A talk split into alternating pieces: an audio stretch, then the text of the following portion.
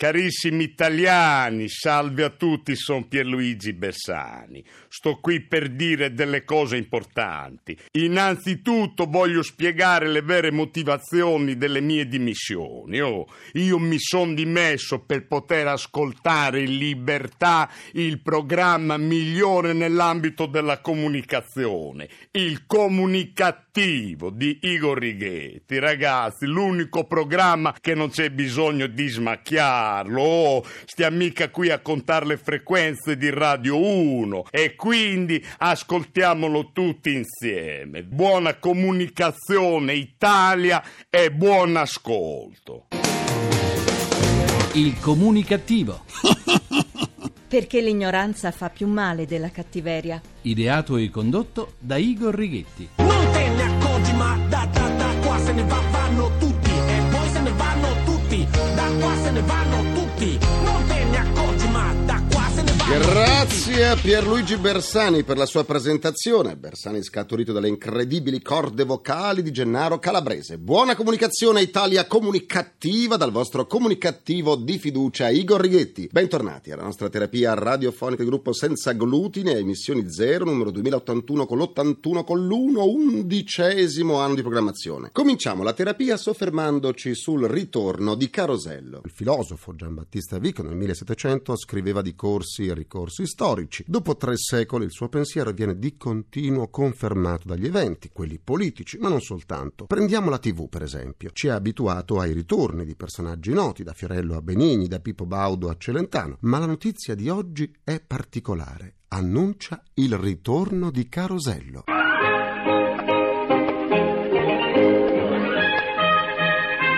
Ah, quanti ricordi! I più giovani tra gli ascoltatori non hanno vissuto il periodo in cui il fortunato programma veniva trasmesso, inaugurato poco dopo l'avvio della TV in Italia e trasmesso per vent'anni. Lo rammentano bene invece quelli che all'epoca erano bambini, perché ogni sera, quando finiva, ed erano le 21, i piccoli dovevano andare a letto. Non c'erano molti programmi di intrattenimento allora, né possibilità di zapping sulle emittenti private. E così tutti, ma tutti, e tutti a guardare i filmati pubblicitari di Carosello, che comunque erano ben fatti e ben recitati da attori molto noti al momento. I più grandi registi e i migliori attori prestarono la loro opera nella realizzazione di Carosello, che rimase per molti anni tra le trasmissioni televisive più amate e divenendo un tipico appuntamento della famiglia italiana. Ma era anche un prodotto con notevoli caratteristiche innovative. La pubblicità, o reclame, come veniva detto allora, era resa gradevole e divertente attraverso il suo linguaggio, semplice, molto vicino al linguaggio popolare. Tanti personaggi di quei filmati pubblicitari sono rimasti nella memoria del grande pubblico, come Calimero, il pulcino nero.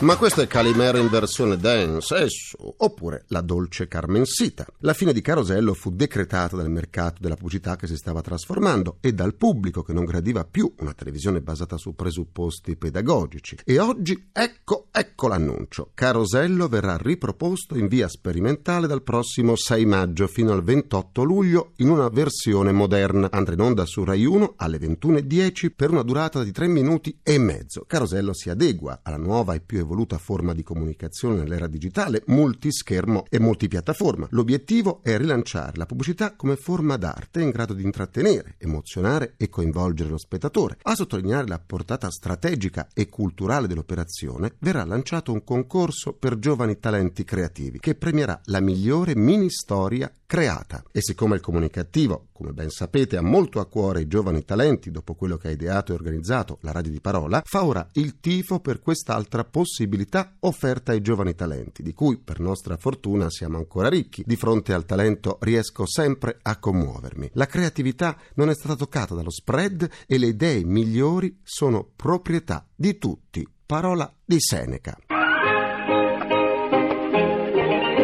Carosello è finito, il comunicativo termina qui, ora tutti a dormire, eh? Ma no, no, restate qui, restate qui. Per riascoltare l'istituto del comunicativo andate sul sito comunicativo.rai.it dove potrete anche scaricarle in podcast e sentirle in caso di ascelle sudate, ascella sudata. Come sempre vi aspetto pure sulla pagina Facebook del comunicativo, facebook.com slash il comunicativo per esternare un po' di sane comunicattiverie. Assieme a me. Continuiamo la terapia. L'Italia è diventata una fabbrica di casting, ovvero di selezione di coloro che dovranno apparire sulla scena di un teatro, una passerella, un set cinematografico o televisivo. Viviamo nella società dell'immagine e della comunicazione. La pubblicità impera e richiede di continuo volti nuovi per conquistare il pubblico e convincerlo ad acquistare la carta igienica alla crema idratante o la candeggina al profumo di ossigeno. Mm, la candeggina al profumo di ossigeno. Voglio il tuo profumo.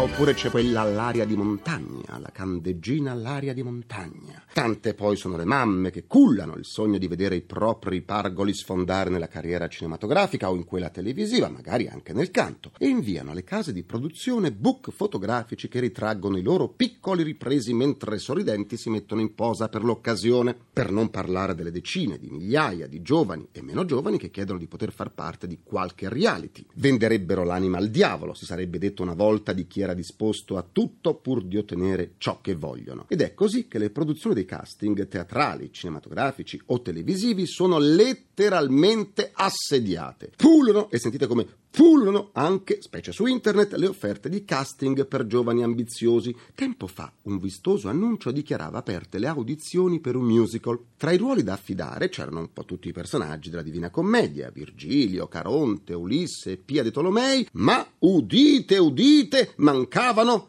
Dante e Beatrice. Insomma, secondo l'annuncio era stato messo in produzione un recital sulla Divina Commedia senza avere nemmeno i protagonisti principali. Eh sì, stranezze di artisti. In realtà, comporre un cast è opera altamente professionale e da questa scelta che dipende molto dell'esito di un lavoro, se avrà successo o meno. E allora andiamo a parlarne con due delle più note e apprezzate direttrici casting italiane.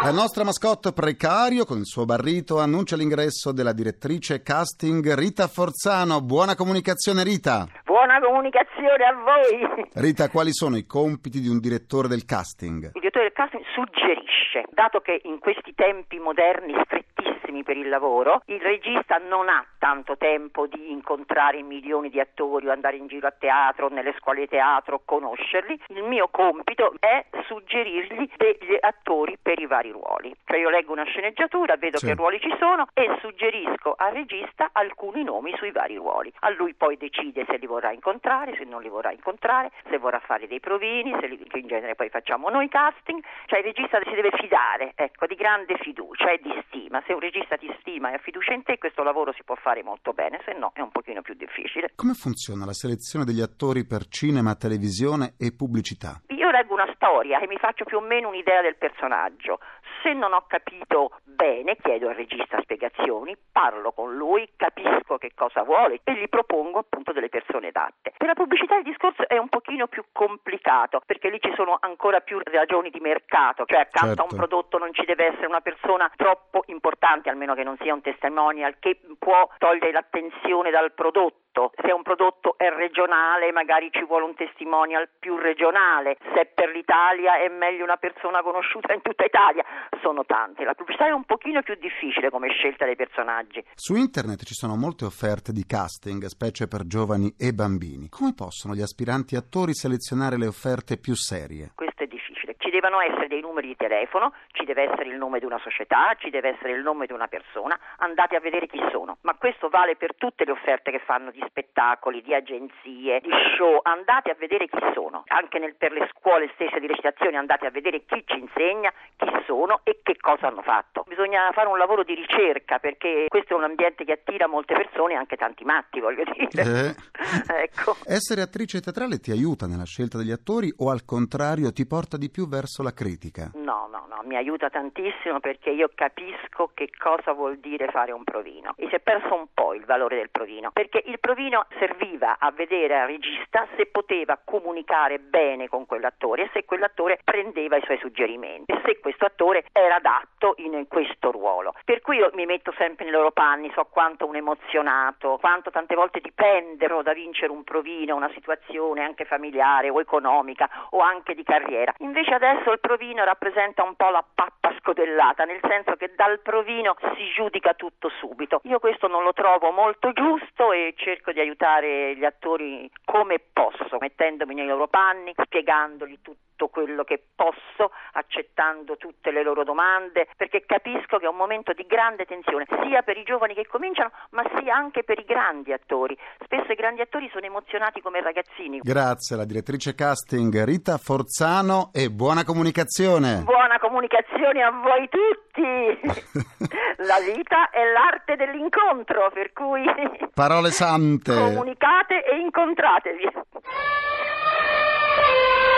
Do la buona comunicazione alla direttrice casting Teresa Razzauti. buona comunicazione. Teresa, qual è il ruolo del responsabile di un casting? Noi ci basiamo sempre sulla sceneggiatura facendo una cast list che poi inviamo a tutte le agenzie e cominciamo poi a scegliere gli attori per ogni ruolo che abbiamo. Quindi diciamo il nostro ruolo dovrebbe essere quello di vagliare tutte le ipotesi possibili per ogni ruolo e poi fare le nostre proposte ai registi e ai produttori. Quali caratteristiche fanno di un direttore del casting un buon direttore? Secondo me il fatto di non accontentarsi delle scelte più ovvie, il fatto di voler sempre cercare delle cose nuove e fare tantissimi provini, almeno a me piace, ecco io non mi accontento della cosa più ovvia, magari me la tengo nel cassetto, però decisamente cerco sempre di fare più provini possibili per vedere se trovo cose nuove. Come si reclutano i soggetti necessari a un casting? Un buon vivaio dovrebbe essere il teatro, dove ci sono tanti attori che non sono stati mai visti. E le scuole di citazione, anche insomma andare ai saggi finali, perché rispetto ai giovani ogni sei mesi c'è sempre un grandissimo ricambio, trovi sempre qualcosa di nuovo. Sì. Mentre invece per quanto riguarda i ruoli di età media, mano a mano che si va avanti negli anni, riesci a trovare veramente degli attori di teatro poco visti. Facendo tantissimi provini, o anche quando ho dei lavori nuovi, cerco di provinare più persone possibili che non conosco, così scopri sempre cose nuove. Tu selezioni gli attori sia per il cinema sia per la televisione. C'è differenza nella recitazione per l'uno o l'altro mezzo?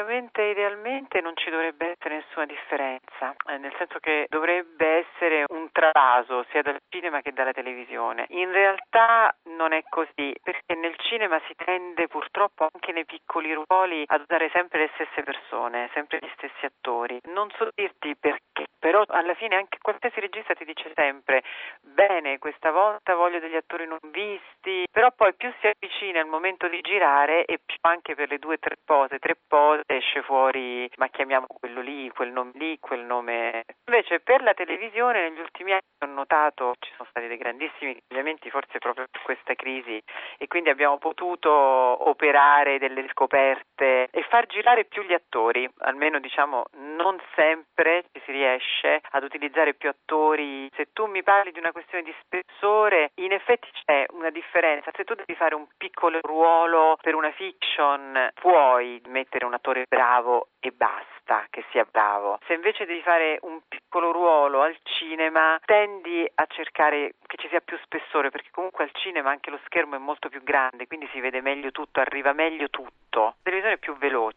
però anche lì magari meno spessore, ma sempre bravura anche in una scena ci dovrebbe essere. Spesso abbiamo dei budget molto limitati e quindi è chiaro che poi diventa tutto un po' più limitato, però insomma, grazie a Dio si trovano sempre bravi attori che vengono a fare dei piccoli ruoli. Grazie alla direttrice casting Teresa Razzauti e buona comunicazione. Buona comunicazione a tutti.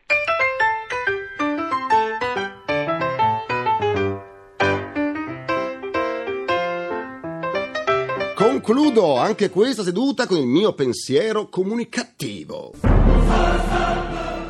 Secondo alcuni attenti osservatori, tra le giovani spose sta prendendo sempre più piede la tendenza di sostituire il tradizionale abito bianco con un rosso decisamente più aggressivo, tanto che su 200 matrimoni presi in esame nell'ultimo mese, nel 20% dei casi la sposa ha scelto il rosso. Forse la tendenza di scegliere questo colore è dovuta al fatto che, secondo la tradizione cinese, è il colore della fortuna ed è o non è vero che in Italia sono in aumento vertiginoso le separazioni? Eh già, Ci vuole tanta fortuna. Domani mattina, come ogni giovedì, non mancate l'appuntamento settimanale in diretta alle 10.45 su Rai 2 all'interno di TG2 Insieme con il comunicativo in TV. Domani mi soffermerò sul successo intramontabile delle imitazioni. In studio con me gli imitatori Gennaro Calabrese e Manuela Aureli. Puntata sugli imitatori da non perde. Io me la vedo con mia nonna. Nonna! Ringrazio i miei implacabili complici Vittor Lapi, Valtrighetti e Carapagliai. Un ringraziamento a Francesco Arcuri. Alla console, alla console, Alla console tra gli immancabili. Folletti! Folletti! Folletti falsi poveri c'è Emanuele Di Cavio. La terapia quotidiana del comunicativo tornerà domani sempre alle 14.44. Buona comunicazione e buon proseguimento dal vostro portatore strano di comunicativeria. Igor Righetti, grazie. Il comunicativo. Perché l'ignoranza fa più male della cattiveria. Ideato e condotto da Igor Righetti.